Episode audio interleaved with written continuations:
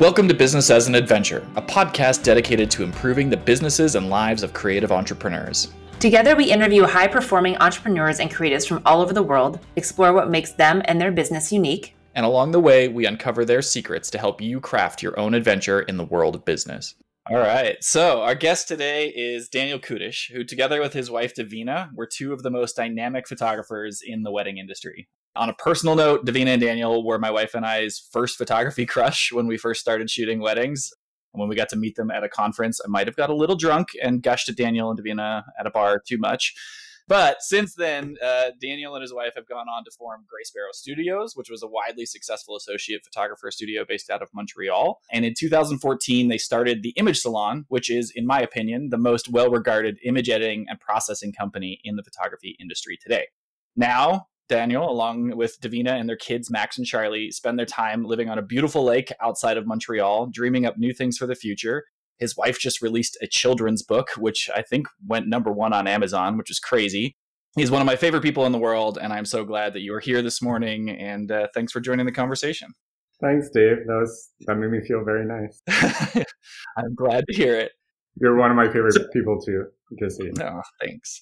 I want to just dive right in completely crazy and to say, what has COVID been like as a business owner who supports an industry that is essentially shut down right now? Hmm.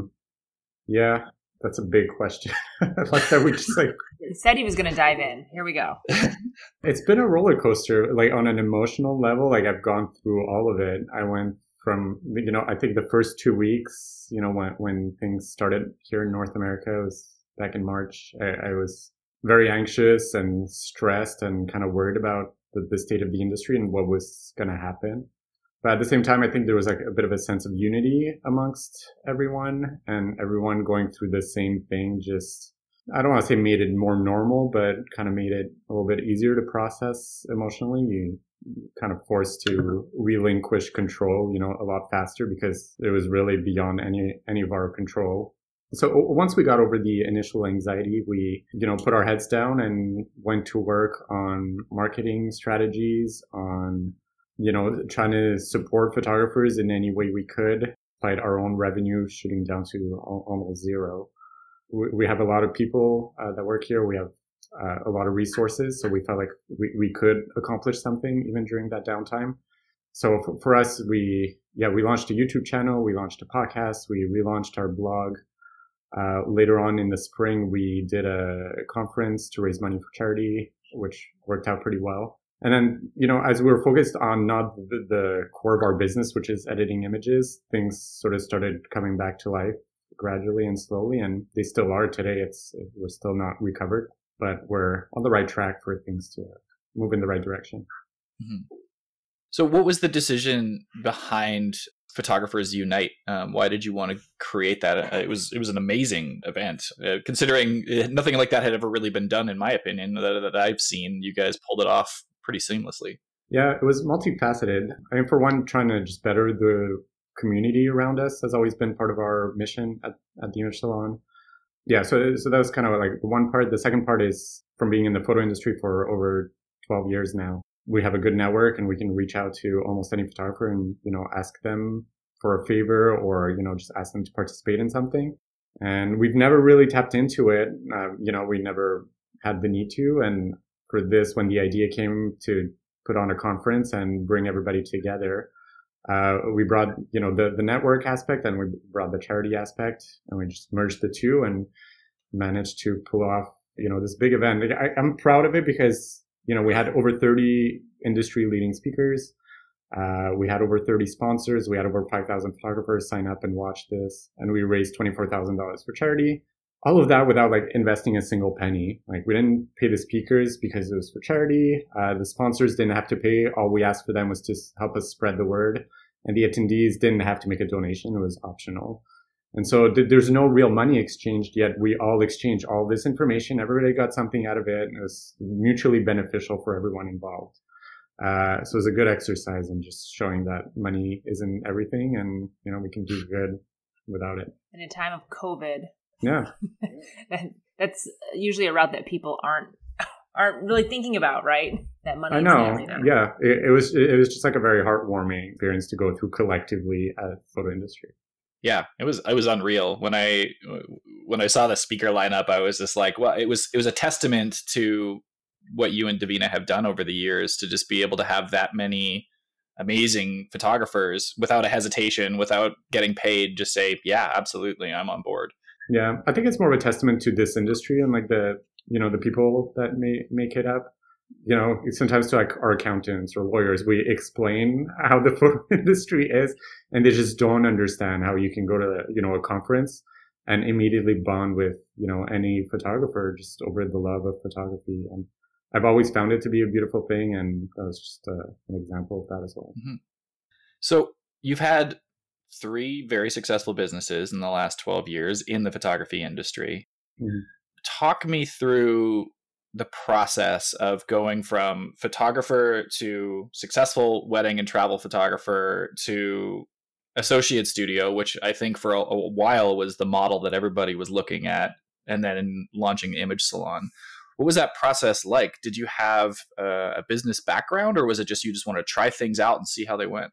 No, so I mean, as a kid growing up, my dad was always self-employed. Can't say that he was the most successful entrepreneur, but as a kid, you're not necessarily aware of your parents' success. I just remember waking up in the morning and hearing my dad hustling on the phone, you know, making sales calls and, you know, talking to clients and going on business trips and you know, it, it just, I think, planted this seed in me that, and then when time came for me to run a business, it, everything just kind of came very naturally. As for my own evolution or our evolution, Dean and as, uh, as entrepreneurs, it's always been very organic. We've never really planned anything, you know, with, you know, more than the, the, the medium term uh, in front of us. Or we don't have like a five year plan or a 10 year plan or like this vision, like let's build all these businesses in the phone industry you know, I went to photography school because my dad, you know, was into photography. So that was organic for me. Graduating from school, I assisted a wedding photographer, even though I didn't want to do any kind of wedding photography. I thought it was very cheesy and traditional at the time. That was like back in 2006.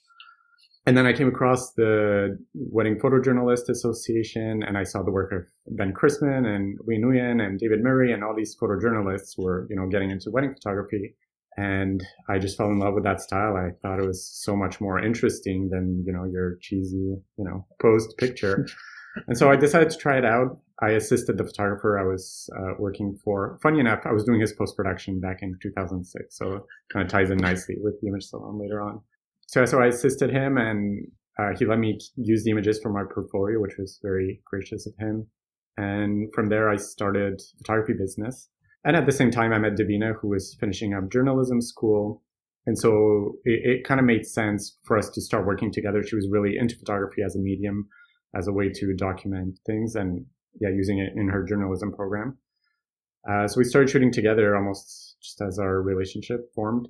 And uh, after shooting a lot of weddings in Montreal, we, because of our candid style, which wasn't very popular in Montreal back then, uh, we shot 55 weddings in 2008 uh, 83 weddings in 2009.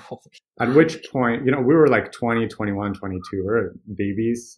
And so we had all the energy. We would shoot every single wedding. We would do triple headers. So shoot Friday, shoot Saturday, shoot Sunday, deliver all three weddings by the Friday. So we have like crazy systems for ourselves, but it was just the two of us. Like we just shot and worked, you know, all the time. Like there's there wasn't much thought to it. I just um, got anxiety just hearing you. Yeah, My biggest season ever was 36 weddings, and that was hard. I can't imagine 83. Well, this last fall, I did a I did a triple header, and I the the closest I can describe it as brain melting. By the time I got to that third wedding, yeah. and at the end of the night, it shut down. I just sat on the floor and just stared. I was just staring off into the distance one of the vendors came over and was like, "Are you are you okay?" I'm like, "I I just I can't even think. I can't make sentences." oh, for so sure. I thought that you're doing that all the time. Yeah, a lot. And so we would actually, sorry, I, I said we would shoot all of these together, but we would actually split up for for a good bunch of them. But we had a lot that we sh- did shoot together. And in shooting those weddings together, we realized the ones that we enjoyed the most were the ones where we were really shooting together and working on ideas together and it really made our best work. So at the end of 2009, we said, you know what, let's let go of our assistants. Let's stop shooting weddings separately and just rebrand as Davina plus Daniel. We a different studio name back then and focus on doing the best work that we can because that's clearly what we enjoy. So we, we got to learn that from those two crazy years of shooting way too many weddings. Uh, so in 2010, we went down to 40 weddings, way more reasonable. still a lot. Yeah, still a lot. and you know the quality of our work started going up because we started slowing down. We started raising a, raising our prices. We started enjoying it a lot more. Like we didn't have to do triple headers anymore, just doubles. so things started moving in the right direction. Um, at the end of that year, we also really, really wanted to travel. Uh, it was something that was, you know, deep rooted in both of us, and we really wanted to see the world. And we were seeing how a lot of photographers, especially the ones that we idolized, were traveling for weddings. And so we kind of put that as a goal for ourselves. And once we put it down as a goal, every decision we made in the business really started to align with that goal. So an inquiry for a wedding in Toronto or Quebec City, you know, both places which are very close to us, or wedding in Boston, we were all over those inquiries because we just wanted to get out of Montreal. We wanted to photograph them and we wanted to put it on our blog so that people started thinking of us as photographers who travel. So, you know, the wedding in Boston, in Toronto, and Quebec suddenly became a wedding in Vancouver or a wedding in California or a wedding in the Caribbean, which a lot of people in North America do. And then those weddings slowly became a wedding in Europe and a wedding in Asia. And, you know, it, it took us a long time. It wasn't like, oh, all of a sudden in 2011, we're destination wedding photographers. It's, I think 2016 or 17 was like the first year that we only did destination weddings. So it, it was a long road that, you know, started with just 10% travel, then 30% travel, then 50% travel. And slowly got to a place where uh, we only traveled for weddings was Gray Sparrow an answer to all of the Montreal inquiries that you were getting?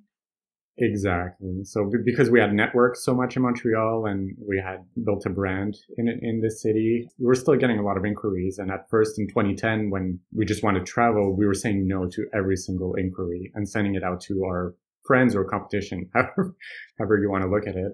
Uh, but we are just aware of how, mu- how much we were saying no to business. So in two, at the end of 2010, 2011, we said, Hey, how about we start a studio that's going to shoot 80 weddings, but this time instead of shooting it all ourselves, we're going to hire a studio manager, we're going to hire a post production team, and we'll probably see where this is going, and manage this business as a business instead of you know running around like crazy chickens ourselves. Do you think that's why? Because the associate model is something that I think almost every photographer who gets really busy tries, but I would say 99% of people fail at that. Do you think the decision of running it as a business is what allowed you to be successful for so long?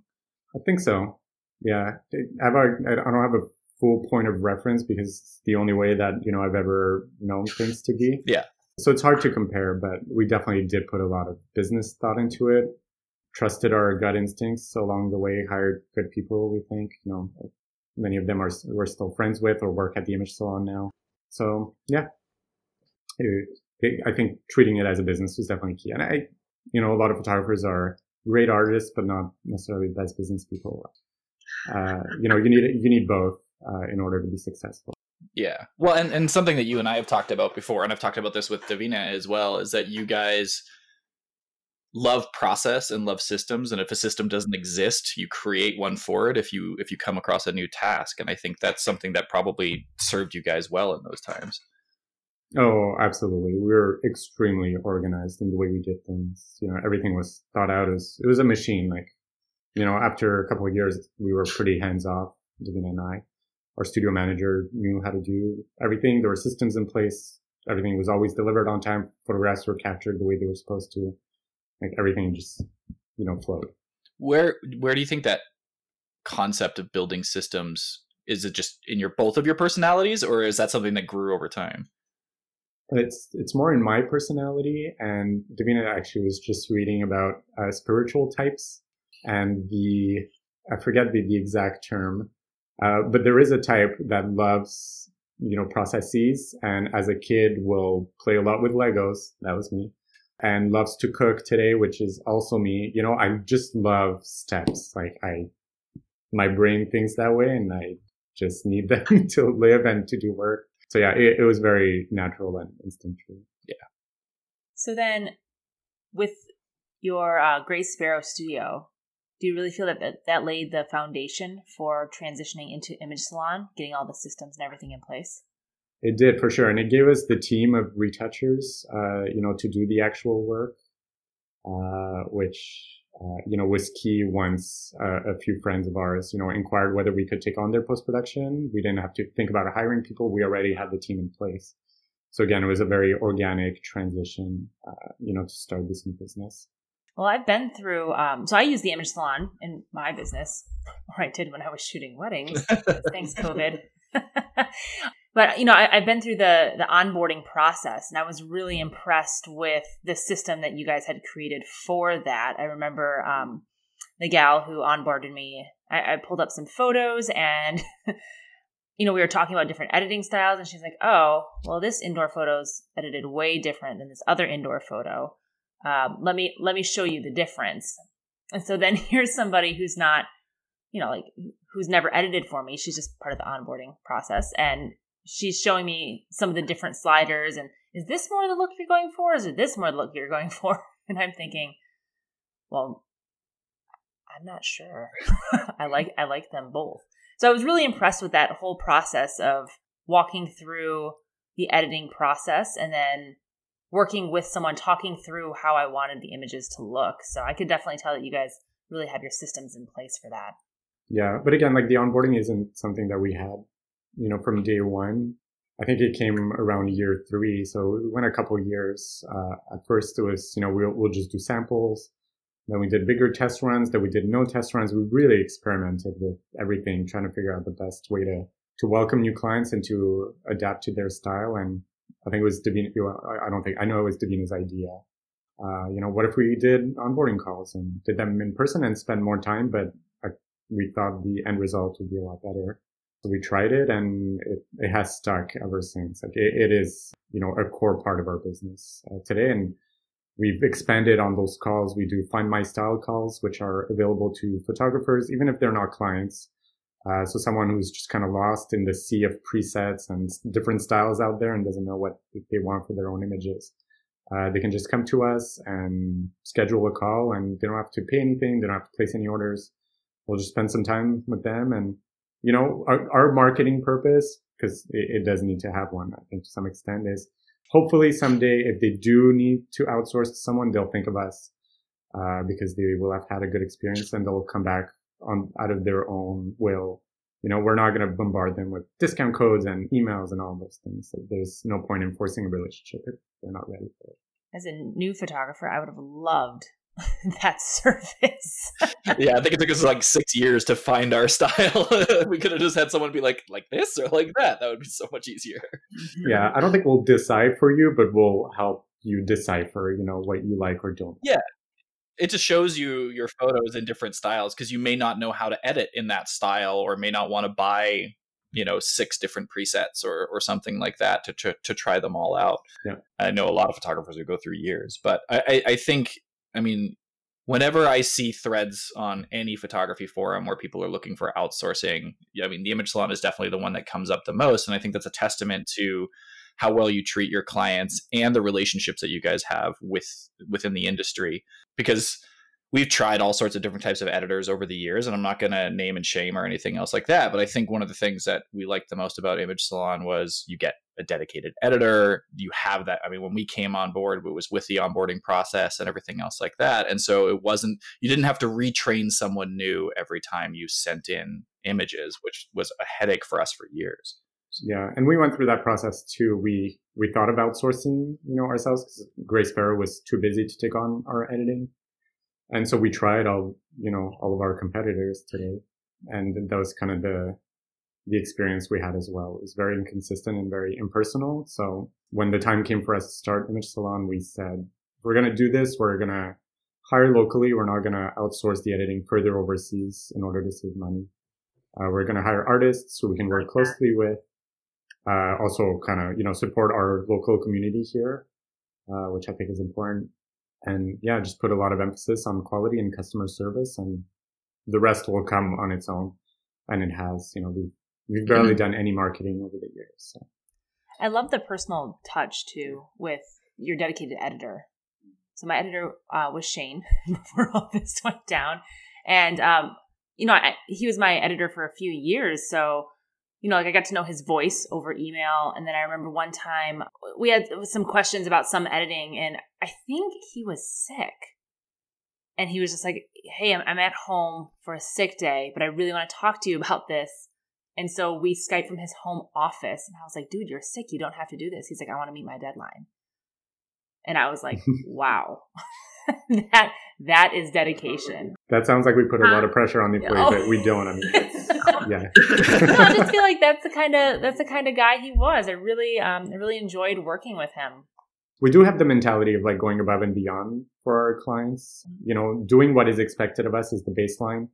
And as much as possible, we try to go above that. And yeah. Speaking to that, do like I noticed you have a little bit of like company culture written on the wall there, but what was the process like deciding on building and growing a company culture with a, a company that is, you know, most photographers are working in, in, in ones or twos, but some people have larger studios, and I've talked to a few of them about like you know we try to get a, a second shooter or an associate shooter who understands our culture, but they don't necessarily know how to build that. So what was that process like for for both Gray Sparrow and Image Salon? I think it needs to be organic. I don't know that you can force a culture down anyone's throat. It's little things, you know, bit by bit, day by day. You just stick to your mission and your culture and people will notice it at different times in different ways. But as long as you're consistent with it and the, the culture forms. And I feel like it's stronger every day, you know, it's stronger today than it was three years ago. And it will be stronger next year than it is today.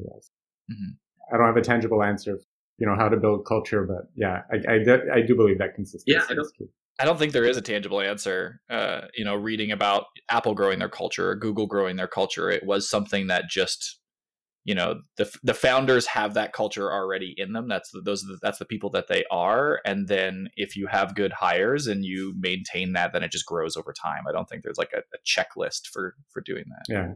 I was just curious if you had any insights.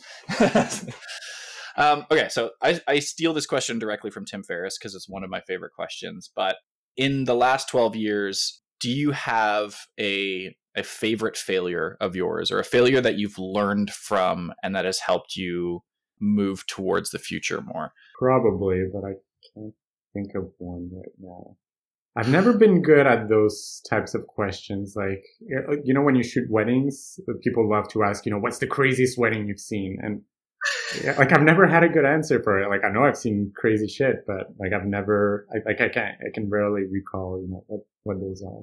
Well, to give you some time to think, as uh, uh, how do you process failure? Are you somebody that like are you are you risk adverse or do you like risk? Like how as a business owner, how do you take chances? Yeah, um, I think the teamwork between Davina and I, you know, plays a lot into it. Where I like the risk a little bit more than she does, and I can't take a risky decision without talking to her first. And together we usually come out to some consensus that, you know, is right in the middle and is the right answer and makes a lot of sense. Uh, so yeah, for me, it's always been sort of relying on each other to make those decisions has helped us. Fair enough. Fair enough. Just stop me at any point in time if it comes up. so this is another question that a lot of people have a hard time answering. So I'm going to change it slightly. The, the, the, the, standard question is, you know, what, what would you go back and tell yourself if you were starting today in, in business? Wait, hold on. I haven't answered I, think, I, think I wrote it down the other day. Yo, really? Yeah, let All me right. let me pull it out. I know I've, I have it written down somewhere. I like that it's not committed to memory. That you have to actually like look it up. I'm, I have a terrible memory, so I have a note in Evernote. What a great tool Evernote is. Okay, the, the, the, number one thing that I wrote would be to journal more. You know, to record, like do audio recordings, uh, to save certain emails more, just to like document the the adventure that is starting a business. You know, it is. I think just like documenting things, just so you can go back and look at things again. I, I, I had a handwritten journal for a couple years somewhere in the middle where it was just like my daily to dos and my ideas and all of that. And I just love picking it up and going through it. I you know, and sometimes ideas that I abandoned are revived. I, I think documenting and journaling is the, the number one thing I would do again. Probably the next business that I start, I hopefully I remember to do The next business that you started, there's something in the works. There's a couple things in the works. Not in the photo industry oh. for once. Oh. Yeah, yeah. Photography will play into it, but not in the same way. What what does growth look like for you guys in the image salon? I mean, there's there's you can reach out to as many photographers as you possibly can and and do editing like that, but has there been have you looked in other directions within that business? Yeah, I mean, I think technology is playing more and more of a role in the photo in photography in general. So we are exploring a lot of things uh, at that level, but more organically, I think just more stability. You know, for Image Salon, it's it's been a roller coaster, just as is every business. But I'd like to for it to get to a place where it's a lot more stable and everyone just feels you know a lot more secure. Not that we're always at the brink of like closing, but you know the the it, it has its ups and downs. Um, so yeah, just having more stability where you really don't need to worry about anything uh, would be a really nice place to achieve. I think a lot of photographers are there right now. Yeah, Mhm. yeah, absolutely. I mean, this pandemic's you know exposing all of that. Yeah. How do you how do you cope with that uncertainty, like on a personal level? Just like being present, you know, in the moment. I mean, Dave, you know, I'm on a spiritual journey, but yeah, just you know, whenever like my anxious mind starts projecting negative thoughts about you know things that could happen in six months or next year or whatever, I just try to bring myself back to right now. Like right now, I'm talking to you guys, and everything's fine, and there's money in the bank account, and people are working, and you know, there's no reason to be anxious. So, not that there we shouldn't plan at all. I think you know there's healthy planning that that comes out of some a bit of anxiety, but at the same time, it shouldn't rule my my day to day. How did you get to that place how did you learn that skill because there's a lot of anxiety out there right now and and you know not necessarily mindfulness in general but how did you get yourself to a place of of working through your anxiety For me, it's really intertwined with like my personal journey. You know, I, I can't separate the two so much. Like my my personal life affects my work life, and my work life affects my personal life. Um, Mhm. So as I've made strides, you know, I, as a human being, to just be more present and better understand my emotions and my feelings and my thought processes, as a result, it has automatically, I think, made me a better entrepreneur as well. hmm do you have any um books or resources or podcasts or things like that that you could recommend to people who are are looking to work on themselves in that way because i think for for most entrepreneurs our our business life is tied to our personal life and they affect each other. Yeah, for sure. And, and I mean, it shows, you know, when the pandemic hit and you lost a bunch of weddings, you got anxious on a personal level, which then spilled out into our personal worlds. Mhm. The, yeah, there's two books and is Untethered Soul by Michael Singer and followed right after by A New Earth uh, by Eckhart Tolle. Yeah, just reading those completely changed the way that I see the world or see my, my mind at work. And as a result, I'm way calmer at work. And I think I am kinder to myself and to our employees and, and to our clients and everything. I just, I just want to spread kindness. And, you know, if that's at the core of, of me, then it can be at the core of the business as well. Absolutely. Didn't you guys? You have like a, a neon sign in the office. I can't remember what it says. I don't know if it'll show. Does it show? It's a little bit bright. We can see it, but we can't read it. Uh, it says, uh, think about things differently, and the differently is upside down. Yeah, nice. I like that.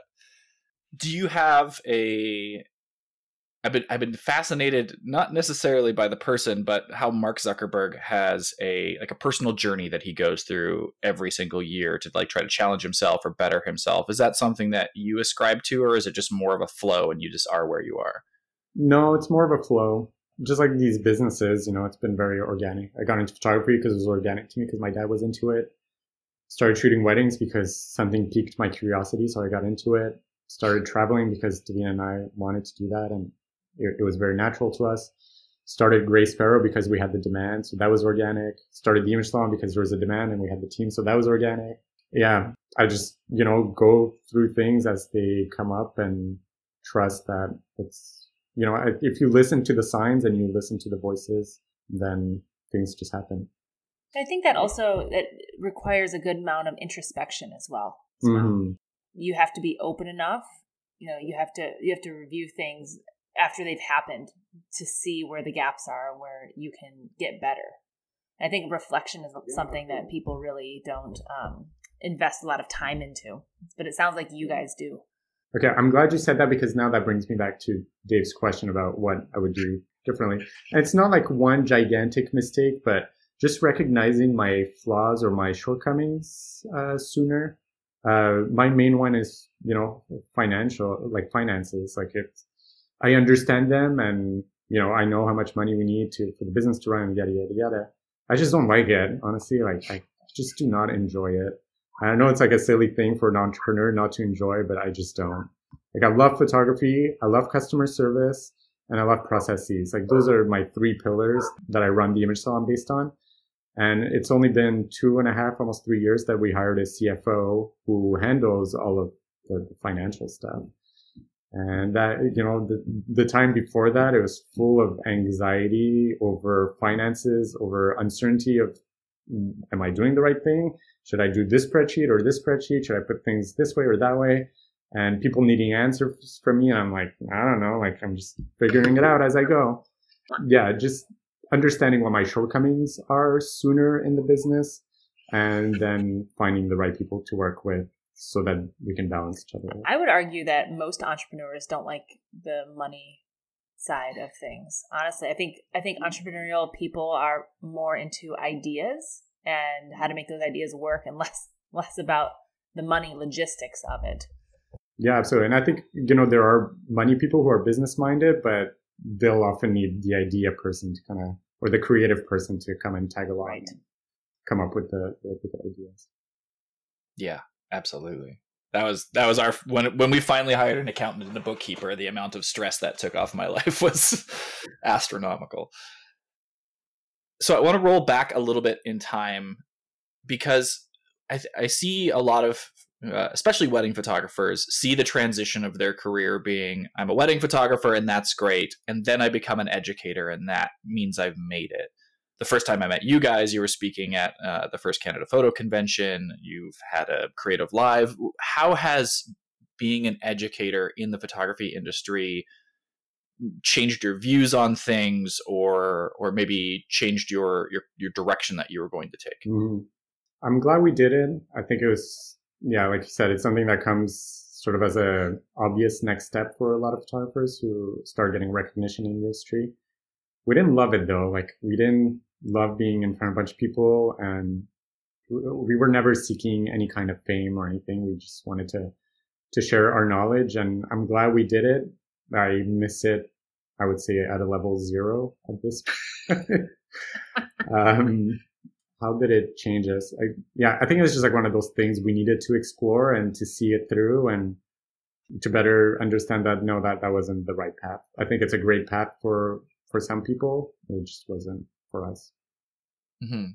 Yeah, I, I think I was talking to Davina last year, maybe, and she said she really felt like your your CreativeLive was kind of like the swan song for your for your photography career. Yeah, we just like put all of our knowledge into one class and we're like, let's just put it all out there. Once we did it, we had first of all nothing else to share because we had shared everything and you know at the same time put as much effort as we could ever put into an educational event and just put it all out and it went great and that was it. And then I ended up doing another creative live like by myself a few months later and it went horribly. And I think, you know, my, my heart was just not in it as much anymore. Just, yeah, we had done it the right way. And I, I was trying to force things, uh, by going back. Yeah. Hmm. Trust your gut. I think it's good though for for other photographers to hear is that education isn't necessarily like the top of the ladder, the end all be all. It's not for everybody.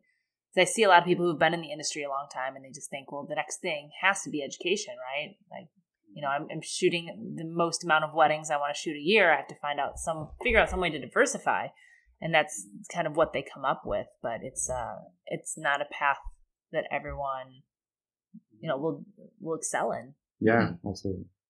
So I have a question that I can't answer myself, but the two of you might be able to.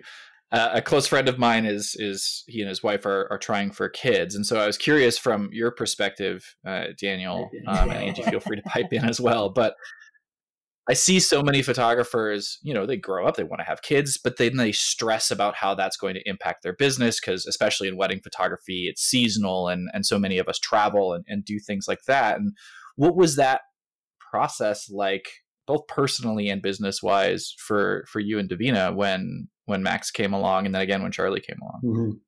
I mean, we, we, our kids were planned. Uh, we always wanted to have a family.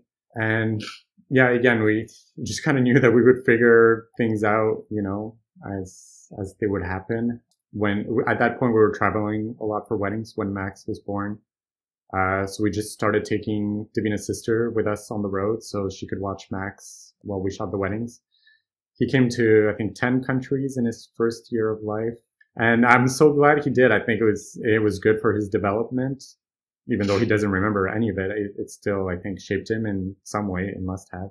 So I'm glad we did that. Charlie traveled a lot less because at that point we were starting to not shooting as many weddings anymore. We were focused on image salon. So she did, she didn't travel with us as much for weddings. Yeah, but I think it has forced us to just find a nice harmony between our personal and work lives.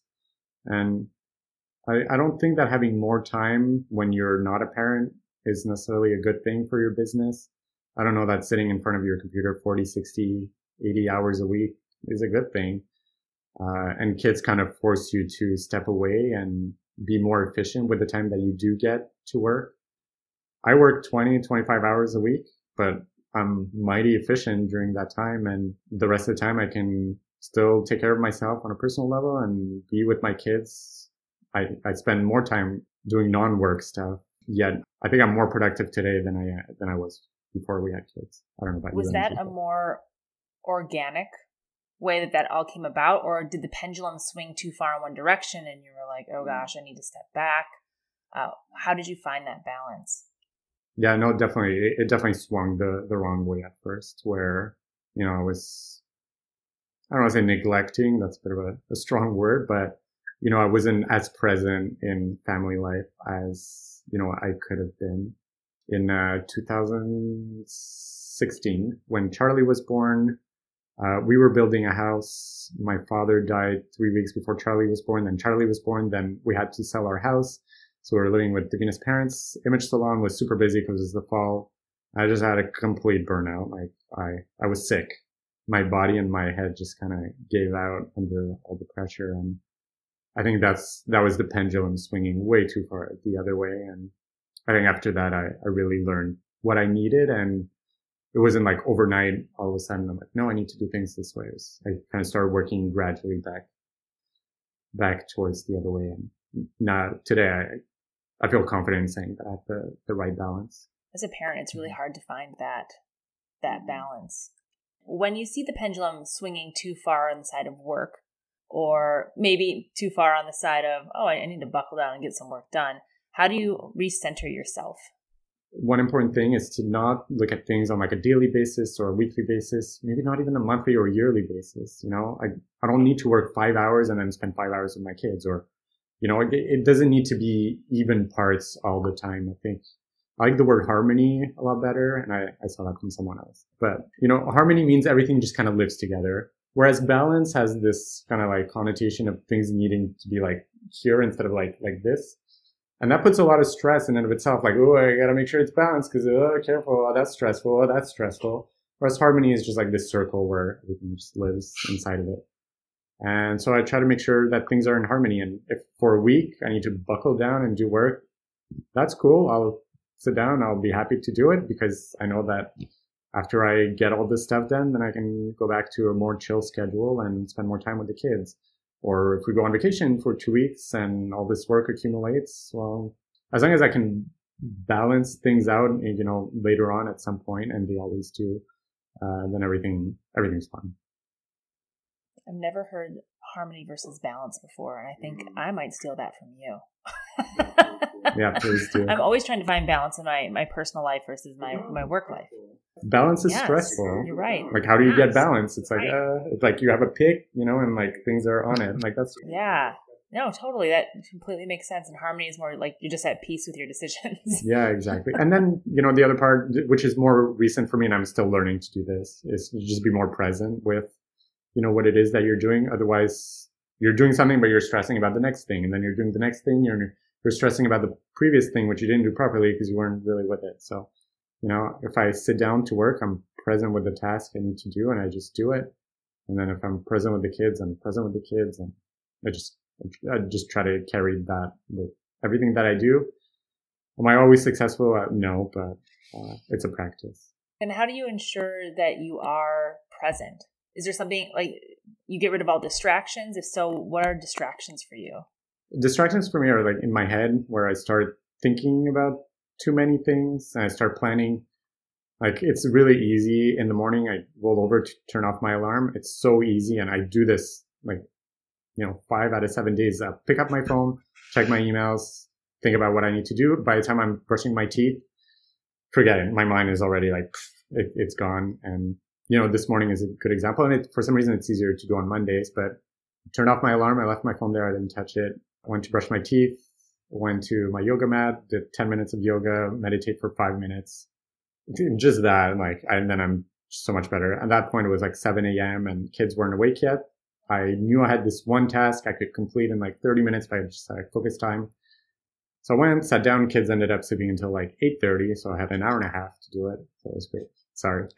Can you, can you tell me, you tell me how you gave We kept them up last night. We kept them up last night. Oh, okay. Meanwhile, I'm like, the sun is not up. Why are you awake?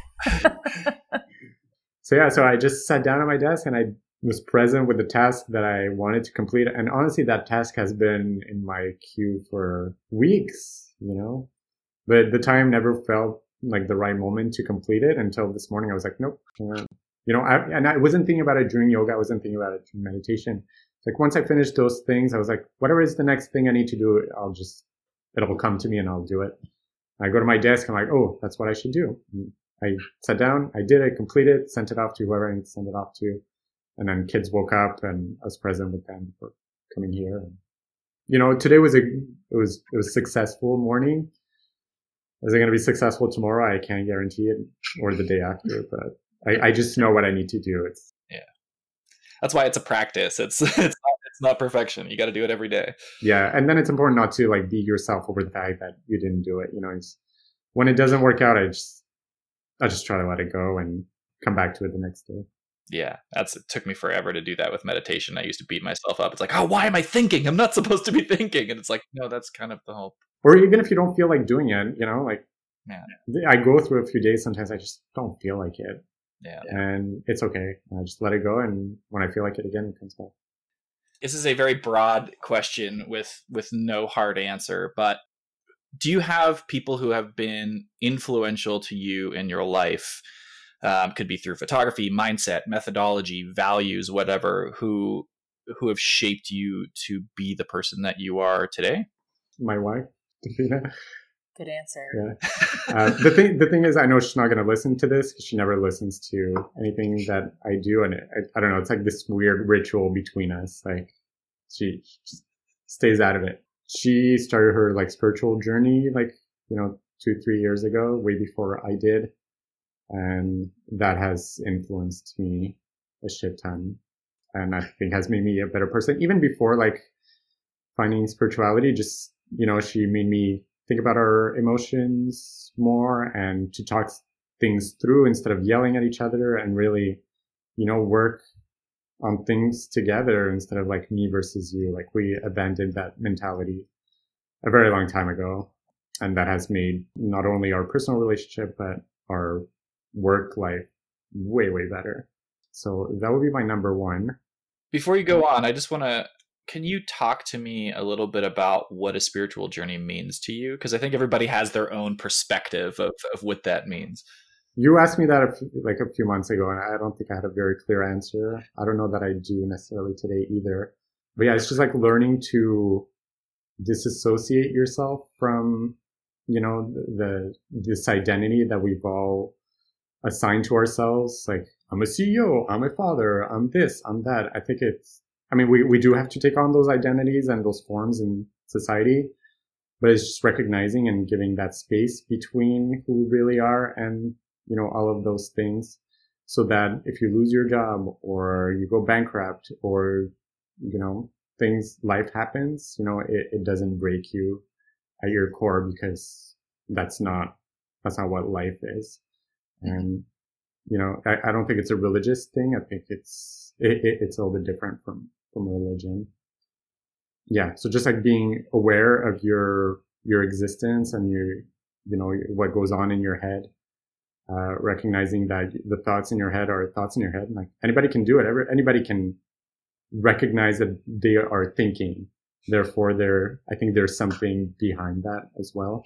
Even if there's no scientific answer to it, and I'm very scientific, you know, I think it's interesting to just ponder on it.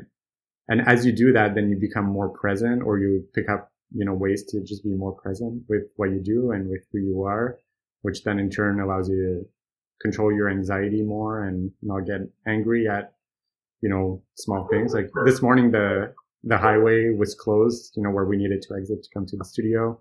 Took us on this huge detour. Th- that stuff, I could not bother me any less like today. Uh, it's, yeah. So that's kind of like one of the practical ways that spirituality, you know, manifests itself. Yeah. It's, it's multifaceted and it's ever evolving. So ask me again in a few months. I might have yeah. a different answer. I love it. I love it. Every time I talk to people who, like yourself or your wife or, or, or my wife, who has been going on a now eight year spiritual journey, everybody has a different answer. And I think outside looking in, so many people when they hear those words, you know, they think of, oh, you're going on a, a religious pilgrimage, or you're joining a church, or you're doing something like that. And I think it's really starting to shift more. I think so. I, yeah, I really feel like it's time for you know the, the world to view spirituality uh, a little bit differently because I'll admit, you know, even for me, like growing up or even in my 20s or early 30s, spirituality was like super hippy dippy thing, you know, that it's not scientific, therefore it does not exist. But I'm proving to myself that, you know, it, it's not what I thought it was. Mm-hmm. And everybody can have their own version of it, and that's totally fine. That's that's the beauty of it. It's not anyone telling you how things should be or what they should be. I like that. Mm-hmm. Uh, I'm going to give you a, a, pass on the other two influencers, unless you really want to go down it. No, Matt, like, I mean, Ben and Erin Chrisman, you know, were a huge influence in our photography and our desire to travel for weddings and finding our voice. I'm, I, I think they agree, so I'm okay with saying that. But I think at first it started by copying them. And then at some point, you know, we, we saw the split and we turned the inspiration into our own, our own voice. I'm glad we did. I think people do see a difference between their work and our work. And I know that we have diff- differences as well. Uh, but they played a huge part in, in who we became as photographers. Well, then you guys influenced them with Max, which then led to Roxy. So that's right. it was a good trade. Yeah. Okay, so just a couple of like last sort of rapid fire questions um, before we wrap up what has been one of the best investments in in your business and this can be an investment of of time or of money or people or whatever but if you had to like narrow it down to a to a top one what do you think has been one of the best investments let's just say for the image salon i think investing in like the local talent uh, we obviously pay a lot more in salaries than you know we would by outsourcing overseas but i don't think the image salon would have been as successful had we done the same formula that everybody else has been doing. Mm-hmm. Yeah, I think a lot of people love that about the image salon too. Yeah, as do I. Like, I'll happily sacrifice, you know, more profit in exchange for this. Um, how do you continue to learn to stay on top of things? You know, business changes, technology changes, everything else. Do you have a specific are you a book reader? Do you you know look at reddit or whatever? Is there something that you do to to try to continue learning? Oddly enough facebook. I mean you know we're all friends with so many photographers on facebook. Like you know you open facebook and it's maybe less so nowadays but for the most part it's you know photography talk and yeah even throughout this pandemic i relied on discussions on facebook to get a better sense of how things are going for everybody and what what's the state of the industry and where things are heading. I think just by listening to the information that's out there. Uh, we gain a lot out of it. Angie, do you have anything else that you want to ask before we, we go on to our last two? I think this has been really comprehensive. I, I've loved. I mean, I, I've loved, especially as a, as a mother, like listening to you talk about finding harmony in your family life and work life. Uh, I think this is something that isn't talked about a ton, honestly, in the photography industry. I think there's a lot of team no kids photographers, uh, which is great, and they can really focus on their business, and that kind of becomes their baby. But for those of us who are um, trying to do both things and do both things well, I think seeing people who are successful, who have found harmony, uh, is really inspiring. I was always on the train of thought that you know you can only do one thing at 100% and the more you know the more parents that i talk to who have successful careers i'm finding that that's not necessarily the case.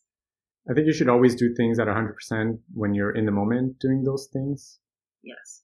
But overall i don't think it means that you, you only have room for one thing you can do as many things as you want as long as you give it 100% when you're doing them i think it's pointless to be with your kids but think about your business or be with your business and think about your kids I mean, that's a little extreme. Obviously, I think about my kids when I work, but, but you know, but I'm present with my work and I'm not anxious over the fact that I'm not with them and vice versa, or else I'm doing a huge disservice to both. Right. And the same goes with anything else. If I'm mowing the lawn, I'm mowing the lawn. Like, I'm sorry, but that's what I'm going to be with. Uh, so, yeah, it, it just goes for everything. All right. So one, one last shameless self-indulgent question for myself. Uh, I hear that Davina is renoing an RV currently, and I was curious what the plan is for that because I know you are a lover of road trips.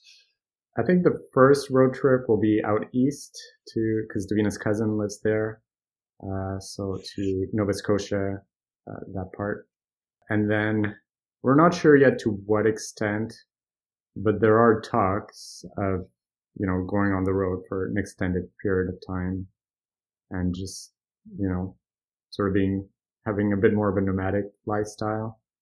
Uh, so head out west, cross through you know Alberta and BC, and go south, and yeah, who knows what where, but we you know we've experienced it with our kids. And if that U.S. border ever. Yeah, exactly. yeah, yeah I'm not talking about like. Till, like yeah. Might want to wait till like after November if you're gonna go south. Just saying. Or another four years and two months. Yeah. yeah. Depending on the outcome. Yeah. Um, but yeah, so it, it, it's something that we really enjoy. We've gone taste of it by doing a little RV trip in Iceland with Max a few years ago. We just loved it. Uh, and just by traveling with the kids, like we're just so much more present with them and with ourselves too when we travel. And now that we know how to work less but more efficiently, I think the, the RV lifestyle could lend itself well to, you know, keep working, but be on the road as well. Yeah. Abby and I were thinking about that for a while, and I was definitely looking at like how to build an office into an RV and things like that. And so that we could just live and work on the road. Yeah. I'm, I'm confident we could make it work. And we're, yeah, yeah. everybody's excited about it. Okay. So now you get to be shameless and uh, where can people find you and your business? Just any, anything that you guys have going on right now that you want to plug uh, we like to support our friends so.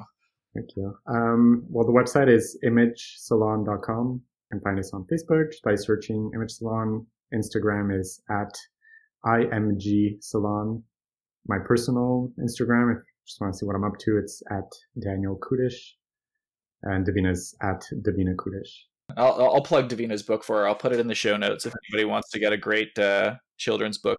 It's uh, called The Princess and the Dragon. Uh, you can search for it on Amazon or search by her uh, maiden name, which is Davina Palik, P A L I K. Uh, it's a wonderful book about a princess. I got my copy. Can't wait to read it to my niece. Yeah. All right, Angie, you want to take us out with that final question? Yeah. So Daniel, seeing as business is an adventure, what are your field notes or trail guide for a clear path to your destination? What would you tell people if they're embarking on their own business adventure? I think the word adventure kind of sums it up. You know, just be ready for it to be an adventure and be open to anything that comes your way, be it positive or negative. I think it'll be a learning lesson, even if in the moment it, it sucks. Uh, you'll get something out of it in the long run. Thanks so much for tuning into our show today. You can find a transcript of this episode and all of our episodes, as well as our show notes at businessasanadventure.co slash podcast. You can find us on our Instagram at Business as an Adventure. We'd also love to see you in our Facebook community where we provide weekly free education for our fellow adventurers. You can find the link in our show notes. And finally, if you want to get a weekly, not spammy email from us with our favorite things we've found in the business and creative world, you can sign up for our Field Note Fridays at businessasanadventure.co slash field notes.